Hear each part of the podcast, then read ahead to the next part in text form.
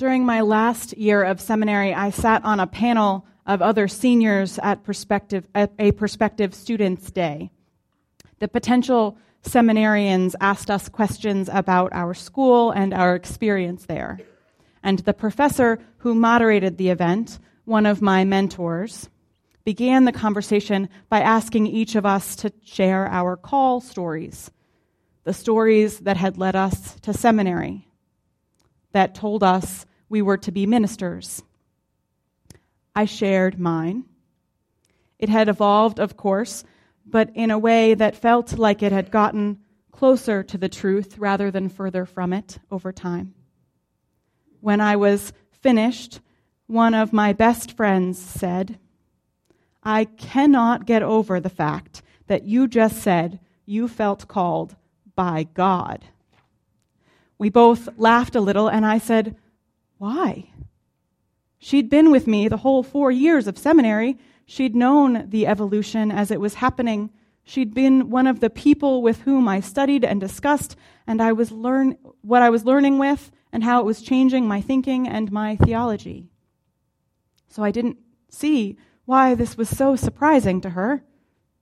She responded with, I was just thinking about that fit you threw in our first Arts of Ministry 1 class, our first week of seminary, about how God language alienated you and made it hard for you to participate in any dialogue at all. Sure, she'd been on a good portion of my journey with me, but somehow she was reminding, reminded of how far I'd come in a few years in a way that I had forgotten. I had begun my process of making peace with religious language and traditional metaphors for the ultimate before seminary. But I had still been quite angry about it in the first week that I arrived, enough to argue with my classmates. And at the end of four years, I was openly moved by the role that I saw God to have in my life, which was a pretty stark shift, one that I hadn't quite gotten the gravity of until she pointed it out to me. Perhaps it was just a coincidence that in my second year of seminary, Chris Stedman entered the seminary, moved into my building, and became a good friend. I didn't see him as a major agent in my transformation at the time, though. I saw him merely as a confidant, someone who was downstairs if I needed an ear, or to blast pop music and dance with someone because words just weren't going to cut it that day. He was my friend. But as his, I read his book, I wondered what influence he might have had for his story intersects with my own in so many magnificent ways. And while his story led him to an atheism that reaches across to people of faith, and mine led me closer to a God that embraces all people regardless of what they believe, there's something powerfully resonant in his story for me. And from what I know of many of you, I bet there will be those among you who will find his story compelling as well. He shares much of his story in his book, Faitheist How an Atheist Found Common Ground with Religion. Because he argues that telling our story is a central part of interfaith dialogue and coalition building. He believes that too many of us base our understandings of religion on the surface, the superficial and that we it, that if we really heard the stories of people of different belief systems than us, that we would be able to move beyond merely tolerating each other to a celebration of religious diversity, also known as engaged pluralism. So he tells his story, much more deeply and beautifully than I have time for today, but let me hit on the highlights so as to get to his main point. He spent his childhood in Minnesota, at first without any religion. In middle school, he was drawn to a group of kids who were Christian, evangelical Christians, in fact, went with them to church and deeply wanted to belong and converted. He writes, I wanted to do this. I liked church. I liked the people there, but even more so, I just wanted to be a part of it all. I wanted to be a part of the Christ Club. I wanted a relationship with Jesus. I wanted a place to belong. And I wanted a framework that, to make sense of injustice and suffering. The pastor preached about a loving and forgiving God who would always care for me and who would provide those things. His church gave him roots, a community. He threw himself in, and soon his whole family followed suit. By high school, however, he could no longer deny his homosexuality. He writes with heart wrenching beauty of the time he spent searching his teen study Bible for any passage that might tell him that he was not made wrong. He read and reread the commentaries of the passages that have been interpreted by some to mean that homosexuality is a sin. The commentaries made no room for him at the table. They were clear. He was an abomination. When his mom discovered he was gay, he was lucky. When he cried, fearful that she would side with the religion that he had brought her to, believing that there was truly something wrong with him and that he didn't deserve love. His mother told him that she loved him and brought him to a pastor who would do the same. This event had occurred in the same year as September 11th, 2001, a day that perhaps all of us questioned where a good, loving presence might fit into the realities of human suffering. And though he had found a pastor at another church who affirmed God's love for him, Chris writes, I had stepped out of the closet and out of the church, and I had no desire to ever set foot in either one again. I still believed in God, but after learning that there were multiple interpretations of the passages of the Bible that I purported, that purportedly address homosexuality, I believed his willingness to let me go on suffering so long meant that he was either malevolent or vicious or detached and unconcerned with my well being. I didn't want to go to church. He was a bully, and going to his house was the last thing I wanted. And yet, somehow, Chris decided to go to a Christian college and study religion. And it was there he would have yet another conversion. Somehow, slowly, the more he learned about God, the less he believed. It's funny to me how much that resonates as the more I learned about God, the more I believed in something different, but called it God just the same. He writes, I wanted to believe in God. I wanted to love Jesus and participate in his fellowship of believers I looked to many Christians as pillars of goodness, and I wanted to emulate their compassion and social justice, justice ethic.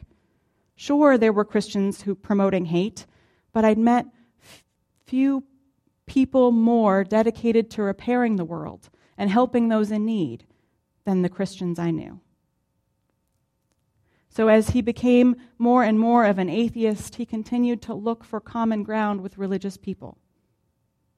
And then, somehow, he ended up at Meadville Lombard, a Unitarian Universalist seminary. We weren't sure, the, my classmates and I, what to do with a non Unitarian Universalist student. We thought he was going to convert to Unitarian Universalism. He sounded pretty UU to us.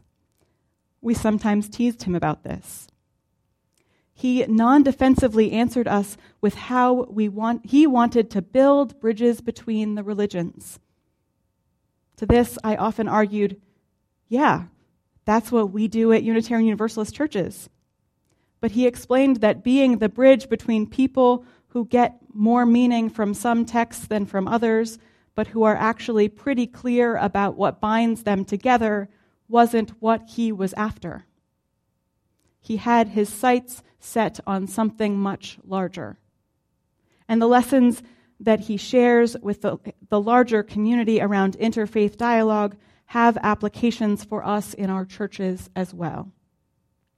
Because we aren't always perfectly clear about what binds this tradition together.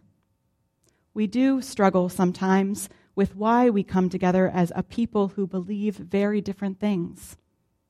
We do fall into the trap of forgetting that the tradition that we share is deep and rich and has much still to teach us, while creating a place sometimes where the lowest common denominator of religion rules so that no one is offended, and where we rarely actually tell our deep religious stories, but instead draw lines that separate the theists from the atheists, from the Buddhists, from the pagans. We do too often define ourselves by what we are not. And as Chris would put it, our negative fixations color our worldview. And I have heard stories of visitors to our churches who have felt like Chris did in our reading. Visitors who were looking for a place to be religious in a different way and were told in verbal and nonverbal ways that they were at the wrong party. So perhaps we, have, we, we should also learn from the critiques that Chris makes to the larger religious world. Perhaps this engaged pluralism idea is still something we're working towards, falling short once in a while. And perhaps we might need some guidance on our way. I think his story and his conclusions do all these things and more, because they also serve as a call to action for our faith tradition as a whole. To say that merely creating sanctuaries where it's okay to be religious in a different way than society would suggest is not enough. But we must also be ourselves known in the community so that the discourse about religion can shift from the divisive battles that we see today to a new understanding of how to work for the common good together as people who believe in different things but believe in something greater. In the time since I met him, much more of Chris's story has unfolded. After Meadville Lombard, he dove deeply into the, the atheist community, beginning with that story that we heard, while also working at the Interfaith Youth Core with Eboo Patel. He had known for some time that he wanted to bridge the atheist theist divide, but his understanding of that divide was growing more and more. He returns to the story of the conversation where he was called a faitheist to share that the same man had also said this Take Islam. Now that's a violent faith. And don't try to tell me it's not, because I've read the Quran. Chris writes, I thought of my friend Sayira, one of the most compassionate people I know. Sayira was a young woman who was motivated by her Muslim faith to work for the economically disadvantaged. She was close to receiving her black belt in karate. She was one of the most gentle and loving people I'd ever met, repeatedly opening her home and her kitchen to anyone who was hungry, and I was hungry a lot.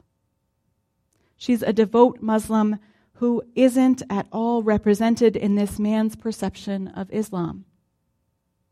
Clearing my mind of the conversation about Islam, I turned my face to the overcast sky, the same direction I used to look up to in search of God, and recalled how, once upon a time, in moments of contemplation like this, I would direct a prayer up there. Now, years later, that notion felt alien, and I looked to my feet to realize that I was standing in a puddle waterproofing my Chuck Taylors hadn't done much to make up for the holes in their sides. Conversations like this one just kept making the same point over and over for him. People get further and further divided because of the lack of relationship between people across the aisles. The atheist man who had not known anyone like Saira.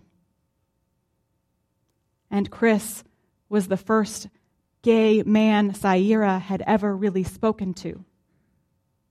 And when people become real humans to us, with the same yearning for belonging and the same fear of loss, the same blood in our veins, and the same propensity to make mistakes, it's much harder to continue to not understand them and their beliefs.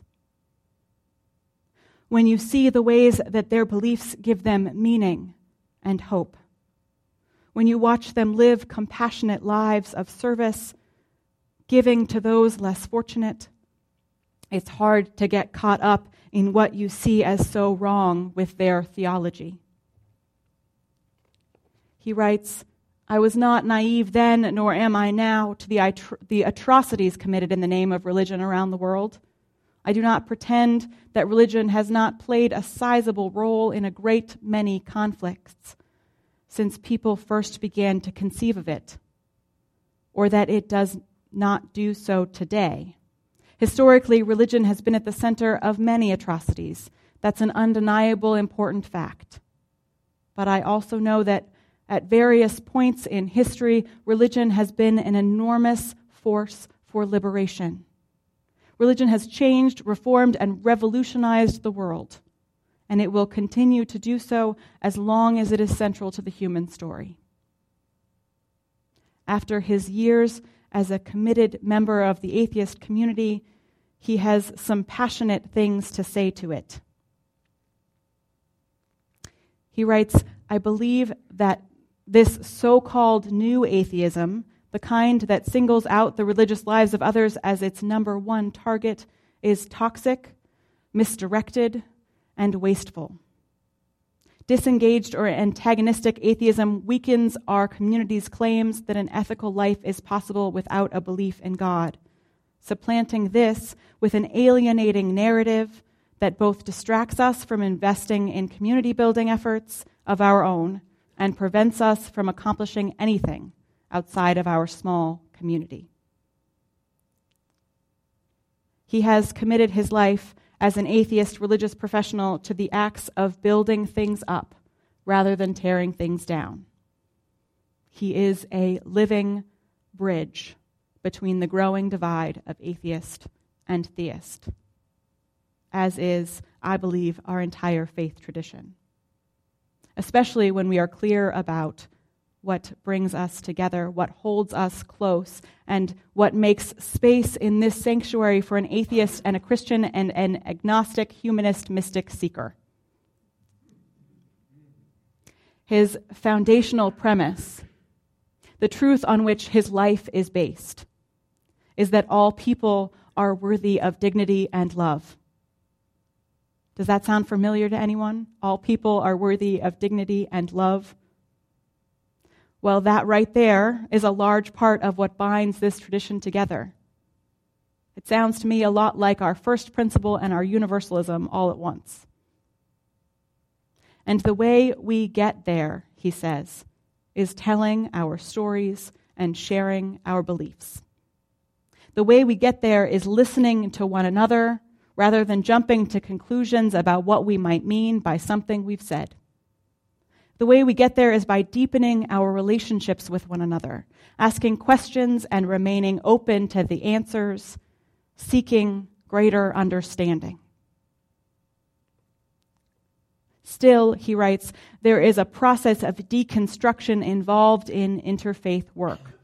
We must be willing to grapple with our fears and with the unknown and uncover the hearts of diverse human experience. I think about it like I did the Minnesota corn I grew up eating. We shuck it to get to the part we can eat, the part that nourishes and feeds us. Just as in interfaith work, we try to get to the past our differences to look for shared aspirations, our common goodness. But those husks can be recycled and used too. When I was younger, my mom taught my siblings and me to make dolls out of the husks that remained after we had cooked and consumed the sweet corn we bought at a roadside stand. Our differences don't need to be tossed aside. Our diversity can be an asset instead of something to overcome. We can use our distinct skills and ideas to achieve our shared goals.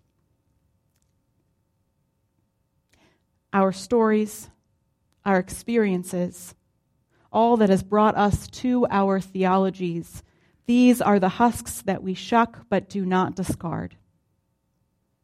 Our lives, all that have made us who we are, all that has brought us to our beliefs are beautiful and precious and weave into the tapestry of our diversity when we share them with one another. Our memories must be shared, lest we forget them and how they have shaped our journeys. The ways in which religion can harm has a place, alongside the ways in which it can offer strength in our weak moments and warmth in the cold. The suffering it has caused stands alongside the suffering it has eased through justice work and direct service and just offering faith and liberation to someone when they needed it. We must not be afraid to tell our stories. Just, not just the ones that come easily to our lips, but also the ones that get caught in our throats for those are probably the ones we need to tell and the ones that need to be heard most. Tell the stories that would interest most the poet Oriah Mountain Dreamer, who writes It doesn't interest me what you do for a living. I want to know what you ache for, and if you dare to dream of meeting your heart's longing. It doesn't interest me how old you are. I want to know if you will risk looking like a fool for love, for your dream, for the adventure of being alive. It doesn't interest me what planets are squaring your moon. I want to know if you've touched the center of your own sorrow, if you've been opened by life's betrayals and have some shriveled and closed fear uh, or, and haven't become shriveled and closed from fear of future pain. I want to know if you can sit with pain, mine or your own, without moving to hide it or fade it or fix it. I want to know if you can be with joy, mine or your own. If you can dance with wildness and let the ecstasy fill you to the tips of your fingers and toes without cautioning us to be careful, to be realistic, to remember the limitations of being human.